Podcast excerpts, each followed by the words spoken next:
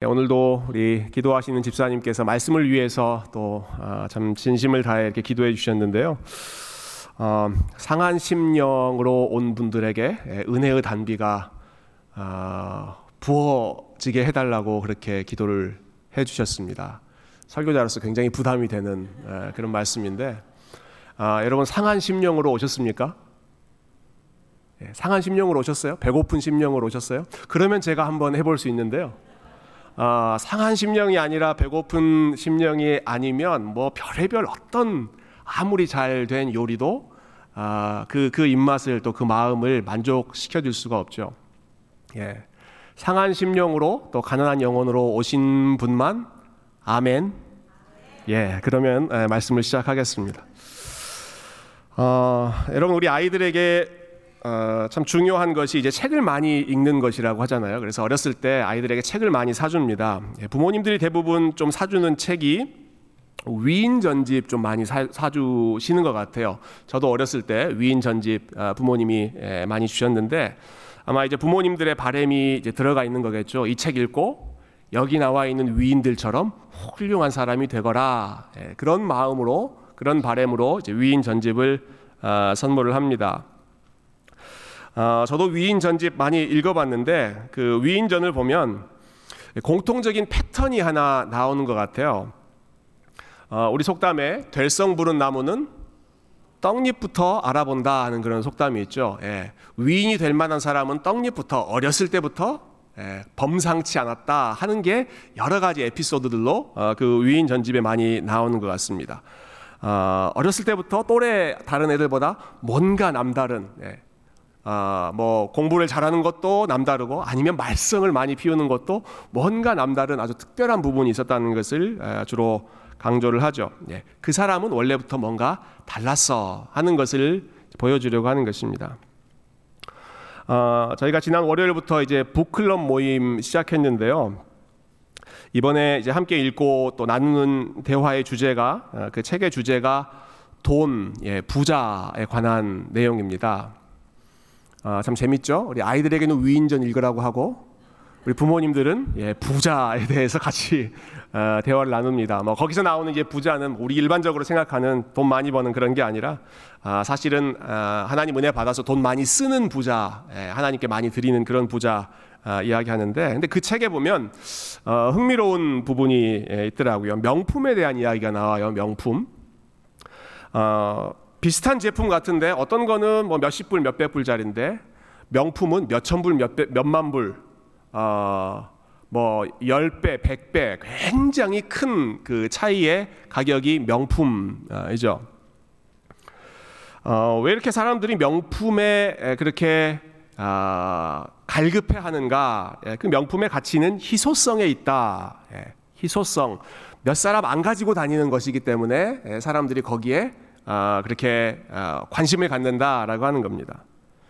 아, 그러니까 명품의 가치는 그 진가는 희소성에 있는데 어, 어떤 명품이 사람들에게 많이 팔려고 디스카운트를 많이 한다든가 예, 대폭 뭐 반값 세일 이런 거 하면 아마 의심해 보셔야 됩니다. 이게 진짜 명품인가? 이게 진짜 명품의 그런 역할을 하려고 하는 것인가? 의심을 해볼 필요가 있죠. 여러분 명품은 아주 소수의 사람들만 가지고 누리는 그런 제품들인데 왜 사람들이 명품을 좋아하는가?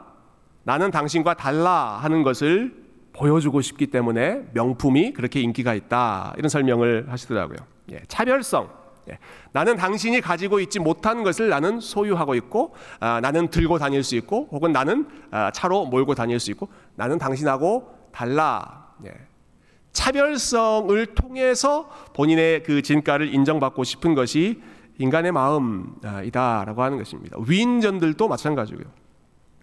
어, 여러분 그런데 예수님의 삶은 굉장히 반대입니다. 예, 나는 너와 달라 이걸 보여주시는 게 아니라 예수님은 처음부터 나는 너와 똑같아 이걸 보여주고자 하셨습니다. 예.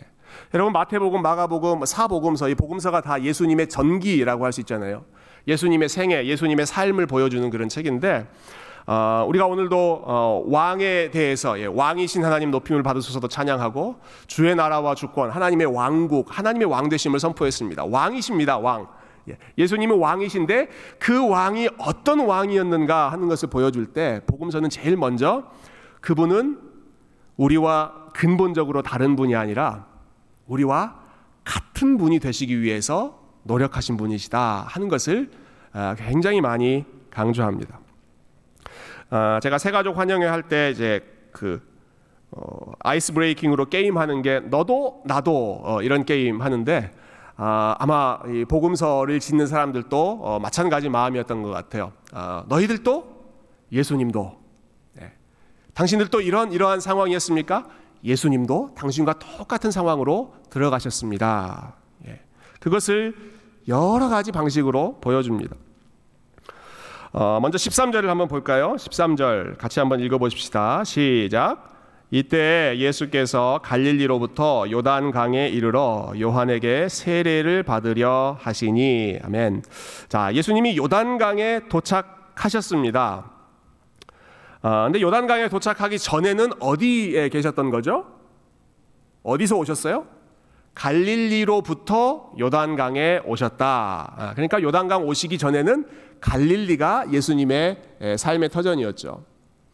아, 이 요단강에서 예수님 세례 받으시는 것은 이제 공적인 삶을 시작하시는 이제 아, 출사표를 던지고 어, 그 공적인 생애를 시작하시는 것이 이 요단강 세례 사건인데 그 전에 30년이라고 하는 긴 시간 동안에는 예수님은 어디 계셨는가, 뭘 하셨는가, 아, 그 힌트는 갈릴리로부터 요 요 한 단어에 나와 있습니다. 예수님은 갈릴리에 계셨다. 갈릴리에서 예수님은 30년간 시간을 보내셨다. 다른 사람들과 평범한 똑같은 삶을 예수님은 30년 동안 준비하셨습니다. 공생애를 준비하시기 위해서 예수님이 하셨던 것은 아, 남들과 다른 아주 특별한 어떤 신비한 것을 하신 게 아니라 30년 동안 예수님은 그냥 남들과 똑같은 삶을 아, 살아가셨다 하는 게 에, 특징이죠. 어, 특히 갈릴리라고 하는 지역은 이스라엘에서 제일 못 사는 에, 아주 허름한 예, 그러한 동네였습니다. 당시 이스라엘 사람들은 이곳을 이방의 갈릴리 이렇게 불렀어요. 이방의 갈릴리. 이방인들이나 있는 곳. 예, 그만큼 아, 사람들이 무시했던 지역이 갈릴리죠. 아, 이런 말씀도 많이 들어보셨죠? 갈릴리 나사렛에서 무슨 선한 것이 나올 수 있겠느냐? 아, 그렇게 천대받던 지역이 갈릴리인데 예수님이 예, 다른 곳에서 자라시는 게 아니라 이 갈릴리 지역에서 30년 동안 일반 사람들하고 또 가난한 사람들하고 똑같은 삶을 보내셨다라고 하는 것이죠.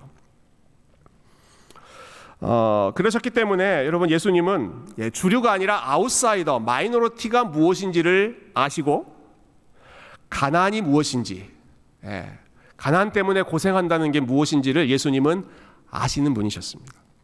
예, 갈릴리에서 30년 동안 사셨다는 것이 굉장히 많은 아, 예수님의 아, 그 성품을 아, 보여주는 특징이라고 할 수 있습니다.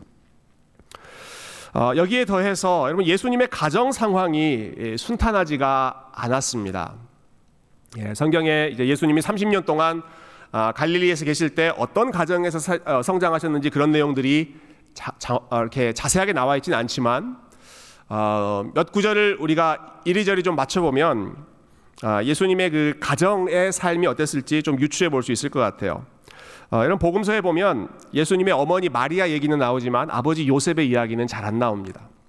어렸을 때 그리고 최소한 12살 에, 그때까지는 아버지에 대한 언급이 나오지만 그 후에는 아버지에 대한 언급이 나오지를 않습니다. 그래서 많은 학자들은 아, 마 예수님이 꽤 어린 나이에 에, 특히 아마도 어, 적어도 티네이저 때 아버지가 세상을 떠나고 그래서 예수님이 아, 목수로서 그 가장의 역할을 하셔야 했을 것이다. 예, 많은 학자들이 예, 그렇게 추측하는데 일리가 있다고 생각합니다. 어, 마가복음 6장 3절 한번 잠깐 볼까요? 여기 보면 예수님의 가족 관계가 나오는데요. 우리 같이 한번 읽어봅시다. 시작. 이 사람이 마리아의 아들 목수가 아니냐 야고보와 요셉과 유다와 시몬의 형제가 아니냐 그 누이들이 우리와 함께 여기 있지 아니하냐 하고 예수를 배척한지라 예, 예수님 고향 사람들 동네 사람들이 예수님을 무시하면서 배척하면서 하는 말입니다 이 사람이 마리아의 아들 목수가 아니냐. 자, 여기도 어, 흥미롭죠? 요셉의 아들 목수가 아니냐 이렇게 얘기하지 않습니다. 마리아의 아들이라고 불러요. 왜 그럴까요? 예, 오래전에 요셉은 그 가정에서 존재감이 없는 예, 어떤 상황이든지 아, 존재감이 없는 아, 아마 아버지가 아, 없는 그러한 아, 가정에서 어, 성장하셨던 것으로 보이죠. 예, 마리아의 아들이 아니냐, 또 목수가 아니냐 이 말은 목수 주제라는 뜻입니다. 목수 주제. 지금 이 사람이 뭐 아, 가르치고 어, 뭐 어떤 큰큰 큰 어, 기적을 행하고 하는 것 같은데 목수 주제에 무슨 무슨 소리냐? 예. 그 예수님의 직업을 아주 천대하는 아, 그런 말이죠. 어, 아버지가 안 계시고 예수님이 하신 일은 목수였습니다. 거기다가 예수님에게는 가족이 굉장히 많았죠. 아, 예수님이 첫 번째 아들이셨잖아요. 그 밑에 형제들이 몇 명입니까? 야고보와 요셉과 유다와 시몬의 형제가 아니냐. 일단 아들 네 명, 동생, 남동생 네명 있죠. 플러스 그 누이들이니까 미니멈 두 명. 아, 그러면 아, 예수님 포함해서 마리아까지 미니멈 여덟 명의 가족들이 있는 그러한 상황 속에서 예수님은 아버지가 없는 가운데 본인이 그 가장의 역할을 맡으셔야 했던 분이 예수님이셨습니다. 그게 예수님께서 갈릴리에서 성장하셨던 삶이었죠. 예, 최소 8명의 가족들을 먹여 살리기 위해서 힘든 목수의 일을 열심히 감당해야만 하는 그러한 삶이 아, 예수님의 갈릴리 생활이었다라고 하는 것입니다. 어, 한때 저는 그 예수님을 굉장히 좀 한가하고 예, 속 편하게 좀 우아하게 예, 성장하신 분으로 좀 생각을 했습니다. 아, 예수님은 그 하나님 아버지와 그 말씀으로 교제하고 기도하고 예, 한적한 곳에서 기도하는 것 이런 거 굉장히 좋아하셨던 분이시잖아요. 네, 그래서 어, 지금식으로 좀 비유해 본다면 예, 아침에 일어나면 어, 에스프레소 커피 한 잔을 쫙 내리고 예, 그 커피의 향기를 마시면서 좋은 음악을 예, CCM 좋은 음악을 들으면서 아, 말씀을 한 구절 펴고 조용히 묵상하면서 아, 하나님 찬양하고 기도하는 그러한 삶이 예수님의 그 공생의 이전에 준비하시는 기간이 아니었을까 생각했는데 아, 이러한 그 가정의 환경 또 갈릴리에서의 삶을 생각하면 그런 건 사치였을 것 같아요. 사치. 예수님의 상황에서 어, 예수님의 가정 환경에서 그러한 우아함, 여유로움 이런 것은 사치였습니다. 일찍 가장이 돼서 그 많은 그 가족들을 부양하기 위해서 아, 굉장히 이른 나이부터 목수일, 예, 험한 일을 하면서 가족들을 서포트해야 되는 게 그게 아마 예수님의 예, 갈릴리의 삶이었기 때문에 그래서 예수님은 예, 혹시 아마 여러분들 중에 아, 일찍 가정을 책임져야 되는 그러한 부담감으로 사셨던 분이 계시다면 아, 여러분의 마음을 제일 잘 아는 분이 아, 예수님이실 것입니다. 예. 예수님의 그 개인적인 삶이 그렇게 순탄하거나 아, 그 스무스하지 않았던 것이죠. 아, 그러나 그 모든 상황 속에서 예수님은 가난하고 어려운 이웃들과 본인을 동일시하셨고 그들과 함께 어울려 사셨고 그리고 가족들에 대한 책임을 다하면서 아, 가족들을 품에 안고 어, 그들을 서포트하면서 아, 살아가셨습니다. 그렇게 30년을 사신 후에 예, 예수님께서 이제는 지금 요단강에 오셨을 때에는 아, 한 지역의 사람들만이 아니라 모든 인간들과 자신을 동일시 하십니다. 모든 인간들과 자기를 똑같은 위치로 어, 두시는데 아, 그것이 바로 이 요단강에서 이루어졌던 세례 의 사건입니다. 어, 갈릴리라고 하는 그 시골 마을 몇 사람들과만 어울려 사신 것이 아니라 그들과만 같은 입장에 계신 것이 아니라 요단강이라고 하는 지역은 모든 인간이 다 예, 그 요단강 앞에서는 평등해지는 죄인으로서 모두가 다 똑같아지는 그러한 지역인데 예수님이 바로 그곳에 오셔서 그들과 본인을 똑같은 위치에 두시는 것이죠. 예, 그 장면을 한번 잠깐 어, 보죠. 자, 예수님이 요단강에 오셔서 세례를 받으려고 하시잖아요.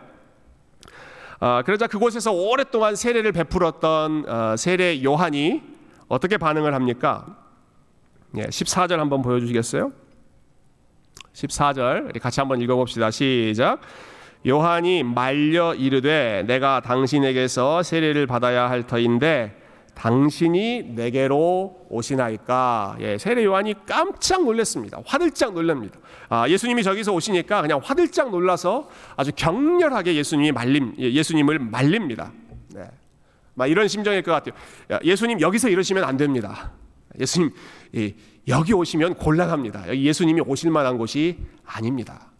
갑자기 왜 예수님 아, 이곳으로 오십니까?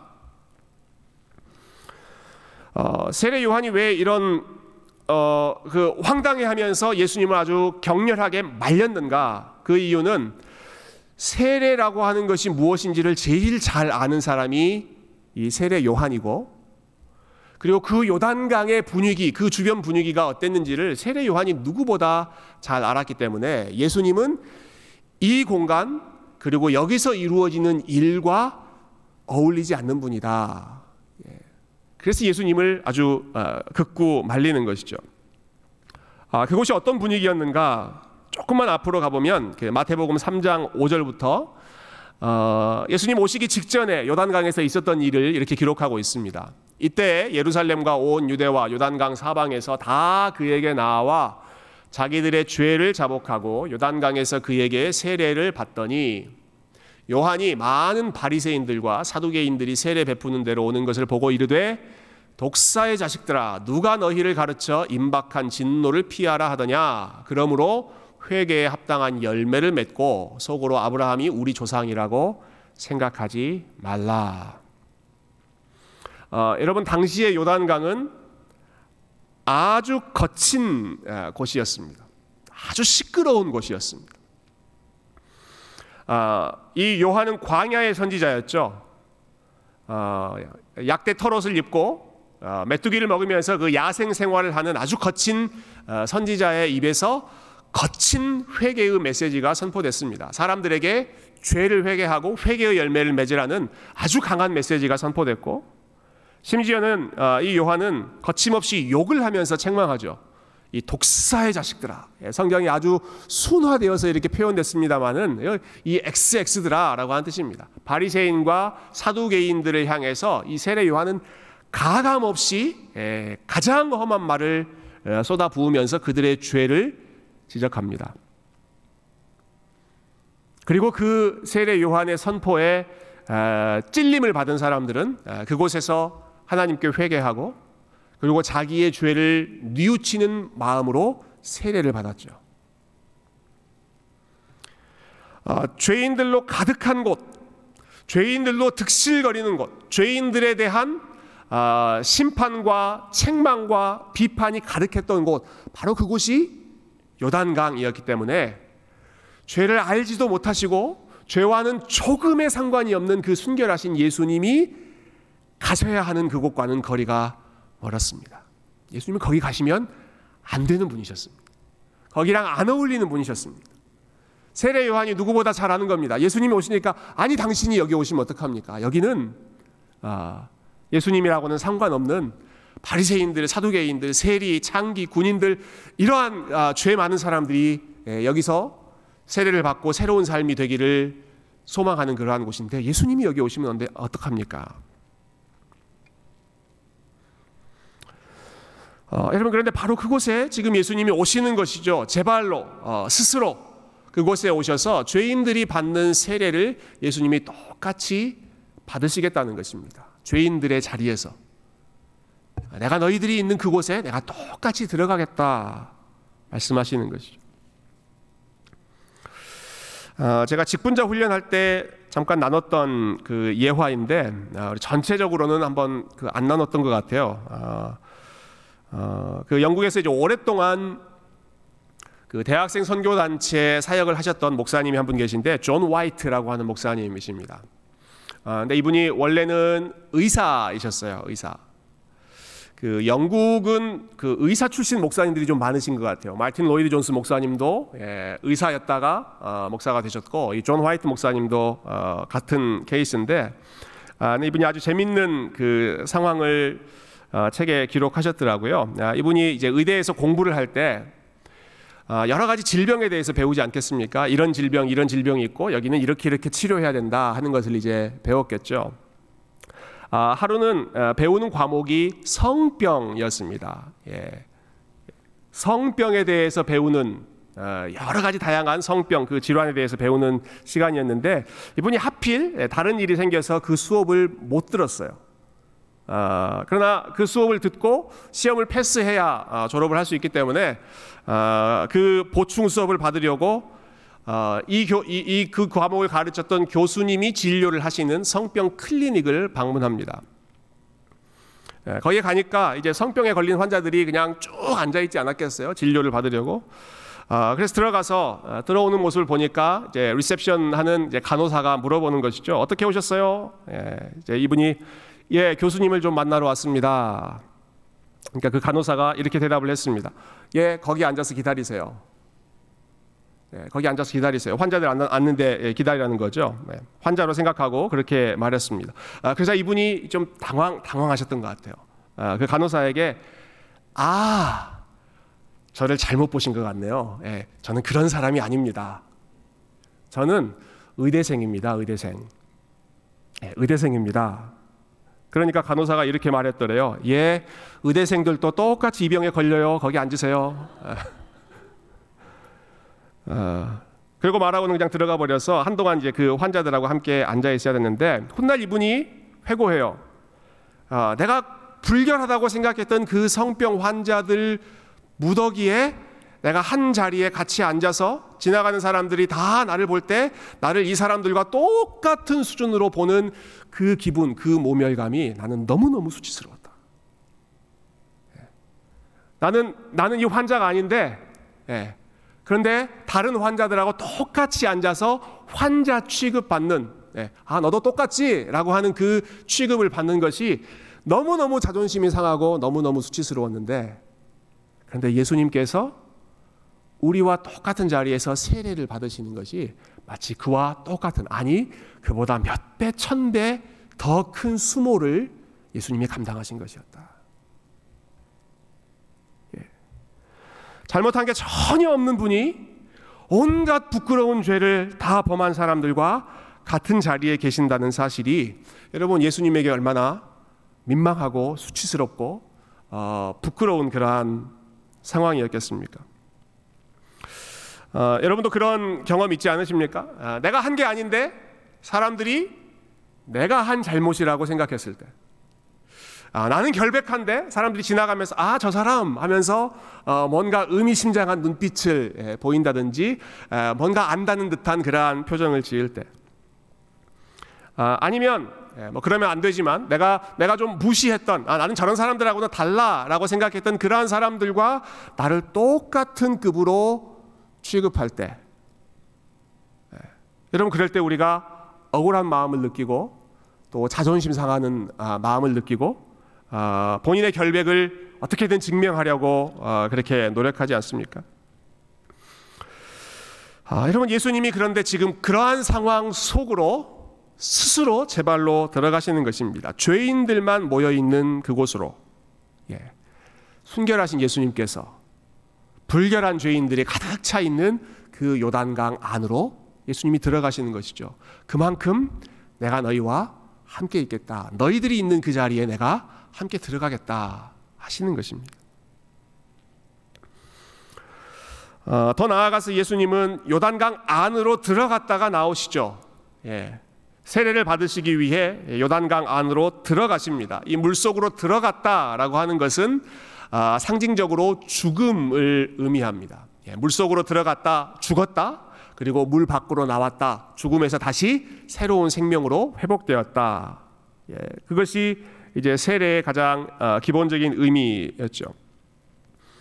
어, 사도 바울이 이 들어갔다 나왔다 죽었다 살았다 하는 이 이미지를 가지고 세례의 의미를 설명하는데 우리 로마서 6장 3절과 아, 4절에 있는 말씀 아, 우리 같이 한번 읽어보십시다. 예, 로마서 6장 3절과 4절 시작. 무릇 그리스도 예수와 합하여 세례를 받은 우리는 그의 죽으심과 합하여 세례를 받은 줄을 알지 못하느냐. 그러므로 우리가 그의 죽으심과 합하여 세례를 받음으로 그와 함께 장사되었나니 이는 아버지의 영광으로 말미암아 그리스도를 죽은 자 가운데서 살리심과 같이 우리로 또한 새 생명 가운데서 행하게 하려 함이라. 아멘. 예, 세례의 가장 중요한 의미는 죽는다라고 하는 것입니다. 예, 내 죄를 씻는다, 아, wash away 그거보다 더, 더 근본적인 의미는 나는 죽는다. 예수님과 함께 세례를 받음으로 나는 죽는다. 예수님과 함께 장사되었다. 어, 예수님의 죽음 그리고 예수님의 부활에 우리가 믿음으로 함께 동참하는 것을 확인하고 고백하는 것이 세례인데 어, 여러분 근데 그러기 전에 우리가 예수님의 죽음에 참여하기 전에 예수님이 우리의 죽음에 먼저 참여하십니다.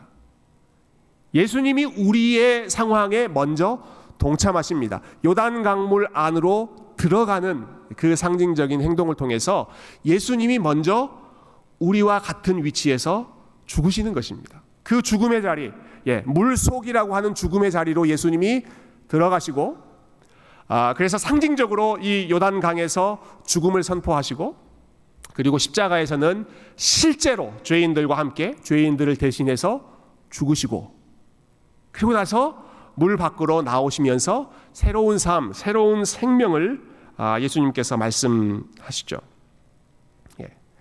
아, 예수님이 우리와 함께 요단강에서 세례를 받으셨다는 것은 우리와 함께 예수님이 그 죽음의 자리로 먼저 들어가셨다 하는 것을 보여줍니다.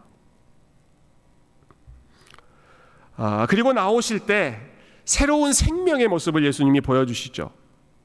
아, 예수님이 죽으셨을 때 요단강 안으로 들어가신 이후에 그 세례로 인하여서 어, 가능하게 된 나타나는 결과가 무엇인가? 그것이 16절과 예, 17절 마지막 말씀인데 아, 우리 마지막 16절과 17절 같이 한번 읽겠습니다. 시작. 예수께서 세례를 받으시고 곧 물에서 올라오실새 하늘이 열리고 하나님의 성령이 비둘기 같이 내려 자기 위에 임하심을 보시더니 하늘로부터 소리가 있어 말씀하시되 이는 내 사랑하는 아들이요 내 기뻐하는 자라 하시니라 아멘. 아, 자, 세례를 받고 나오셨을 때 어떤 일이 일어나요? 하늘이 열리고 성령이 비둘기 같이 임하고 하늘로부터 분명한 소리, 분명한 말씀이 선포되죠. 이는 예, 지금 세례를 받고 밖으로 나온 예수 그리스도는 내 사랑하는 아들이요, 내 기뻐하는 자다. 아, you are so special. 너는 정말로 내가 사랑하는 자다. 하는 말씀을 하나님께서 공개적으로 선포해 주셨습니다. 어, 물론 이 말씀은 앞으로 구원 사역을 이루는 이 예수님께서 아, 아주 특별한 분이시고 하나님이 가장 사랑하는 아들이시고 하나님이 가장 기뻐하는 그분의 종이라는 사실을 아, 분명하게 말씀해 주시는 것이지만 아, 여러분 예수님께서 이 말씀을 들으신 것은 그냥 예수님 혼자 이 말씀을 듣고 누리라는 것이 아니라 예수님 안에 있는 믿음의 백성들에게 이와 똑같은 하나님의 음성이 선포된다는 사실을 저와 여러분에게 알려주시기 위함이었습니다. 예. 예수님이 요단강에 들어가서 우리와 똑같은 우리의 대표자로 세례를 받으시거든요. 그리고 세례를 받으신 후에 그 예수님을 향해서 모든 인류와 어, 동등한 예, 동일시 되신 그 예수님을 향해서 이는 내 사랑하는 아들이요 내 기뻐하는 자라. 아, 예수님은 단순히 그분 혼자만을 위해서가 아니라 그분 안에 있는 하나님의 백성들 모두를 위해서 이는 내 사랑하는 아들이요 내 기뻐하는 자라 이는 내 사랑하는 딸이요 내 기뻐하는 자라 라고 하는 말씀을 예수님이 대표로 들으셨던 것이죠. 그리고 누구든지 그리스도 안에 있는 자에게는 네. 어떤 일이 납니까? 누구든지 그리스도 안에 있는 자에게는 새로운 피조물이다. 새로운 피조물은 어떤 피조물입니까? 하나님으로부터 이는 내 사랑하는 아들이요 내 기뻐하는 자라. 이는 내 사랑하는 딸이요 내 기뻐하는 자라 라는 말씀을 듣는 그 복을 누리는 것이 그리스도 안에서 새로운 피조물 된 저와 여러분의 특권입니다. 우리가 어떻게 그 하나님의 이 황공한 말씀을 듣습니까? 네. 하나님께서 저와 여러분을 향해서 이는 내 사랑하는 아들이다. 내 사랑하는 딸이다. 내가 너무너무너무너무너무 좋아하고 기뻐하는 사람이다. 라는 그 황공한 말씀을 어, 어떤 근거 위에서 저와 여러분에게 해주시느냐라는 말씀입니다. 예, 성령께서 지금도 우리 가운데에서 우리가 하나님의 자녀라고 하는 사실을 증거해 주시는데 예, 그러한 말씀을 들을 수 있는 근거가 어디에 있는가? 우리가 아들로 딸로 하나님의 기쁨을 받을 수 있는 그러한 자녀로서 합당한 삶을 잘 살았기 때문에 열심히 살았기 때문에 아, 이러한 아, 복을 선포받을 수 있는가? 그것이 아니라는 것이죠. 그것이 아니라는 것입니다. 예수 그리스도 안에 있는 사람은 믿음으로 그분과 연합되어 있는 그 사람은 우리가 어떠한 삶을 살았느냐 그것을 보시고 예수 하나님께서 말씀을 해주시는 것이 아니라 내가 그리스도 안에 있느냐 아니면 그리스도 바깥에 있느냐 내가 그리스도를 붙잡고 있느냐 그리스도를 바라보고 있느냐 아니면 그리스도와 상관없는 삶을 살고 있느냐 그리스도와 믿음으로 연합해 있다는 그 사실 때문에 하나님께서 지금도 어, 그분 안에 있는 주의 백성들을 향해서 이는 내 사랑하는 아들이요 이는 내 사랑하는 딸이요 내가 가장 기뻐하는 자로다 말씀하시는 줄로 믿습니다. 예, 다른 이유가 아닙니다. 그리스도 안에 있기 때문입니다. 그리스도께서 그 말씀을 들으셨기 때문에 저와 여러분이 예수님 안에서 하나님의 이 복된 선포를 똑같이 듣는 것입니다. 우리의 삶이 아무리 망가지고 비틀거리고 어, 흔들리는 아, 그러한 순간을 겪었다고 하더라도 그분 안에 있기 때문에 하나님께서 우리의 모습을 보지 않고 예수 그리스도를 바라보시기 때문에 이러한 복이 우리에게 주어지는 것이죠. 어, 오늘 함께 나눈 이 세례라고 하는 것은 예수님과 연합했다 하는 것을 제일 잘 보여주는 사건인데 어, 여러분이 예수 그리스도와의 연합, 예, Union with Christ 이것은 두 가지 방향으로 이루어집니다. 두 가지 방향으로 꼭 기억하시면 좋겠어요. 아, 그리스도와 연합은 먼저 그리스도께서 우리와 연합하셨습니다. 예, 예수님이 먼저 우리와 하나 되셨습니다. 갈릴리에서 30년 동안 똑같이 사시는 것으로 어린아이처럼 청소년처럼 청년처럼 그리고 장년처럼 똑같이 사는 것으로 예수님이 먼저 사람들과 하나 되시고 그리고 모든 죄인들이 예, 들어가야 하는 그 요단 강물 안에 예수님이 함께 들어가심으로써 예수님이 먼저 우리와 똑같은 위치로 하나 되셨습니다. 우리가 예수님과 연합하기 전에 예수님이 먼저 우리와 연합하셨고 자, 그 후에 나오는 아, 믿음으로 우리가 얻게 되는 결과는 그래서 우리도 예수님과 하나 되는데 그러면 어떤 일이 일어나느냐? 그리스도 안에 있는 모든 사람에게 이는 내 사랑하는 자요. 내 기뻐하는 아, 나의 자녀로다. 아, 하나님의 조건 없는 사랑, 하나님의 값 없는 은혜, 예. 우리의 모든 행동과 삶과 아, 어떤 모든 것들을 뛰어넘는 예. 조건과 상관없이 그리스도 안에서 우리에게 그냥 퍼부어 주시는 그 하나님의 은혜가 우리가 믿음으로 그리스도와 연합할 때 저와 여러분에게 그 믿음의 복을 이미 주셨고 여러분 지금도 우리가 예수 그리스도의 이름을 부르짖고 어, 그분 안에 믿음으로 머물 때 에, 하나님께서 우리의 삶 가운데 오늘도 우리가 함께 찬양했지만 아, 영원히 주님의 신실하심과 인자하심이 우리와 함께 하리라. 무엇을 보면 알 수 있습니까? 주님께서 우리 가운데 그와 같이 겸손히 낮아지시고 순종하시고 어, 우리를 그분 안으로 품어 주셨던 아, 여러분 아, 이 믿음의 연합이 아, 저와 여러분의 삶에 더 풍성하게 누려지기를 소망하고 오늘 특별히 그리스도의 세례, 예수님이 세례 받으신 이 사건들을 아, 우리가 기억하는 가운데 아, 우리가 주님 안에 있다는 것이 얼마나 큰 은혜인가. 예. 여러분 저와 여러분이 하나님으로부터 너는 내가 사랑하는 자다. 내가 너를 기뻐한다. 내가 너의 삶을 기뻐한다. 예. 내가 너를 좋아한다. 예, 여러분 믿어지세요? 예, 잘안 믿어지시죠? 왜 안 믿어집니까? 내가 우리의 모습을 보니까 안 믿어지는 겁니다. 내가 한 일, 내가 했던 말, 또 내가 품었던 생각, 내가 사람들에게 했던 여러 가지 일들을 생각하니까 안 믿어지는 거예요. 안 믿어져. 내가 이렇게 살았는데 하나님이 어떻게 나를 기뻐해? 내가 이런 생각을 하고 내가 이런 이런 말을 품고 내가 사람들에게 이런 일을 대했는데 하나님이 어떻게 나를 사랑하고 어떻게 나를 기뻐하시고 좋아할 수가 있어? 안 되지. 안 되지. 그러나 하나님께서 우리를 보실 때에는 우리가 한 일이 아니라 예수님께서 하신 일을 보고 우리를 바라보시기 때문에 아, 여러분 그리스도 안에서 하나님의 조건 없는 사랑과 아, 그 복음이 주시는 그 풍요한 은혜를 여러분 오늘도 다시 한번 붙잡고 주님 앞에 나아가시는 우리 귀한 아, 주님의 백성들이 다 되시기를 존귀하신 주님의 이름으로 축원드립니다. 함께 기도하겠습니다.